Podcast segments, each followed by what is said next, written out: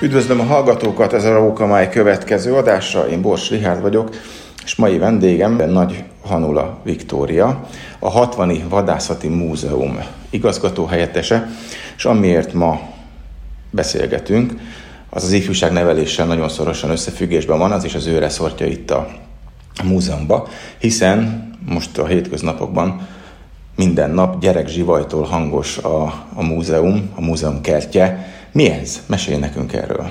Üdvözöllek, üdvözlöm a hallgatókat is. Igen, minden nyáron igyekszünk minél több turnusban napközis nyári tábort szervezni. Alapvetően az a célunk, hogy nem feltétlenül a vadászoknak a gyermekeit várjuk ebbe a táborba, hanem minden olyan érdeklődő gyerkőcöt, aki a természet iránt, vadgazdálkodás iránt érdeklődik, és ezekben a táborokban igyekszünk végigvonultatni mindent, ami ehhez kapcsolódik. Tehát Onnan kezdve, hogy megismertetjük őket az állatokkal, a növényekkel, a körülöttünk lévő természettel, megszeresse, tisztelje, eljutunk egészen odáig, hogy a vadászati hagyományokat, a vadászati kultúrát, illetve a modern vadgazdálkodásba is egy kicsit belevezetjük őket. Mekkora az érdeklődés? Nagyon nagy, ezt onnan látjuk, hogy meghirdetjük olyan május környékén a táborainkat, akkor kettő-három nap és betelnek, és akkor mindig igyekszünk plusz-plusz turnusokat beszúrni a nyár folyamán, hogy minden érdeklődő részt tudjon benne venni, tehát hogy nagyon nagy a túljelentkezés, hál' Istennek a táborainkra. Nagyon nehéz feladat van előttetek, hiszen ebben a mai modern világban a, a telefon, számítógép, laptop, táblagép, gondolom ezeket nem használjátok itt a, a kertben.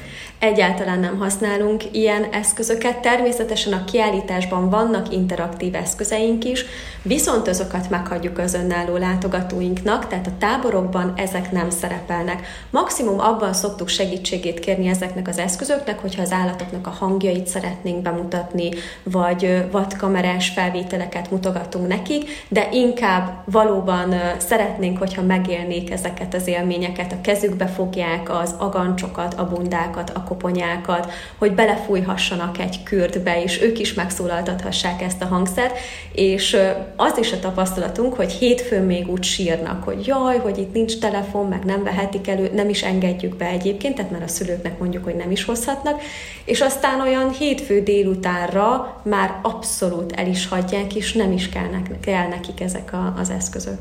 És milyen ö, programokkal tudjátok lekötni a, a figyelmüket, mert azért a gyerek a legnagyobb feladat, hiszen folyamatosan az érdeklődését szinten kell tartani. Mik azok a praktikák, amikkel meg tudjátok fogni?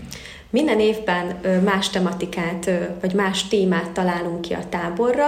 Idén Széchenyi Zsigmondnak az életét, illetve az ő utazásait vettük célba, és minden nap más tájra utazunk a gyerekekkel. Volt már a héten Afrika napunk, volt Alaszka napunk, ugye Európát körbe utazzuk, megyünk Indiába például, és olyan módszereink vannak, hogy nagyon szeretünk például élő állatokkal dolgozni, most is például egy vadász kutya van bent a házban, bemutatózik a gyerekeknek, ahogy Széchenyi Zsigmond is végigjárta a vadászathoz vezető ranglétrát, úgy bemutatjuk azt is, hogy egy kis kölyök kutyából hogyan is lesz egy vadászkutya, tehát hogy így mindent párhuzamosan igyekszünk megmutatni nekik, de hívunk sólyommadarakat, ragadozó madarakat, a solymászattal megismerkednek, tehát nagyon nehéz egyébként, de én azt gondolom, hogy állattal mindent is el lehet érni a gyerkőcökkel, terápiás kutya jön hozzánk, terápiás nyúl, tehát az is a tapasztalat, hogy hogy a mai gyerekek nem nagyon találkoznak állattal. Tehát az, hogy hogy ott van egy nyuszi, és beleül az ölükbe, és meg lehet simogatni, ez már nekik idegen. Úgyhogy ez is, ez is nagyon jó tapasztalat, hogy itt, itt adunk rá lehetőséget, hogy, hogy állattal találkozzon illetve visszamegyünk a gyökerekhez, tehát olyan népi játékokat is előveszünk, mint az agykirály katonát, és kell is az a szabadjáték, meg kell is ez a nagy mozgás, hogy kicsit kiörjöngék magukat, és imádják, abszolút. Hogy sikerül a, a, a vadászat, tehát mondtad itt a nyúlsimogatást, tehát ez végül is egy, egy állatbarát ö, ö, hozzáállás, és a vadászatot hogy tudjátok belecsempészni?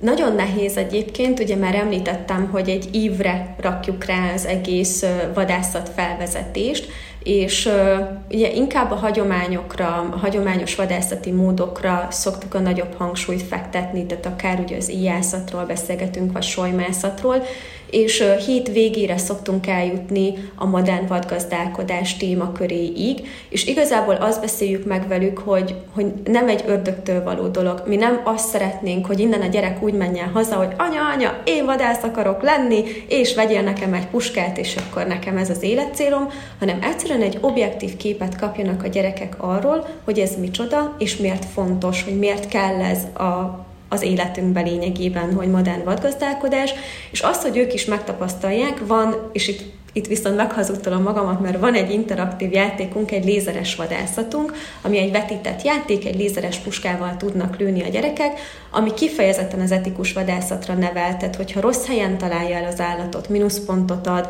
hogyha nem jó ivarú állatot talál el, akkor is mínuszpontot. Tehát csak akkor adja a pluszpontokat a játék, hogyha megfelelő ivarú, megfelelő fajú, és jó helyen találja el az állatot. Tehát, hogy, hogy ezt is megtapasztalják, hogy nem kimegy a vadász és össze-vissza lő az erdőbe, hanem ennek nagyon fontos szabályozása van. Ugye te vagy a fő koordinátor, de azért gondolom vannak segítőid. Abszolút így van. Ez a múzeumi munka, és kifejezetten igaz az ifjúságneveléseit nálunk, ez egy, ez egy csapatmunka.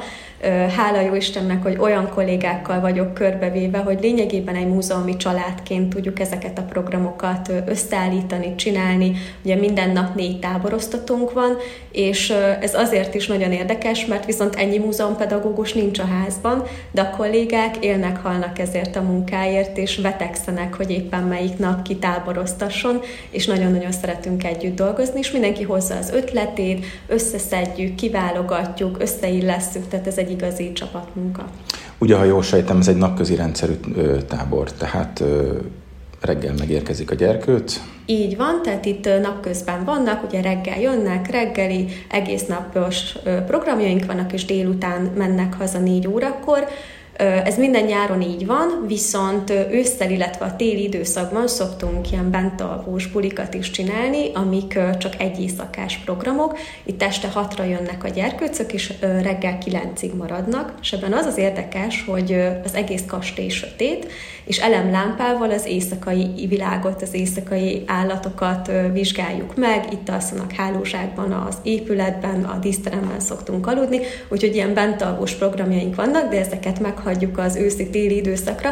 Egyrészt, mert ott sokkal hamarabb sötétedik, és nagyobb a buli, ugye a sötét kastélyba, másrészt meg, hogy, hogy, hogy ilyen program is legyen az év során.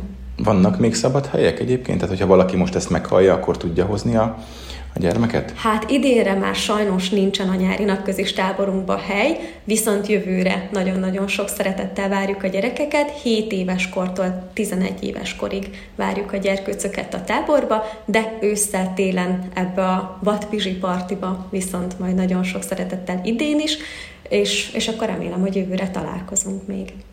Úgy legyen. Köszönöm a beszélgetést. Én is köszönöm.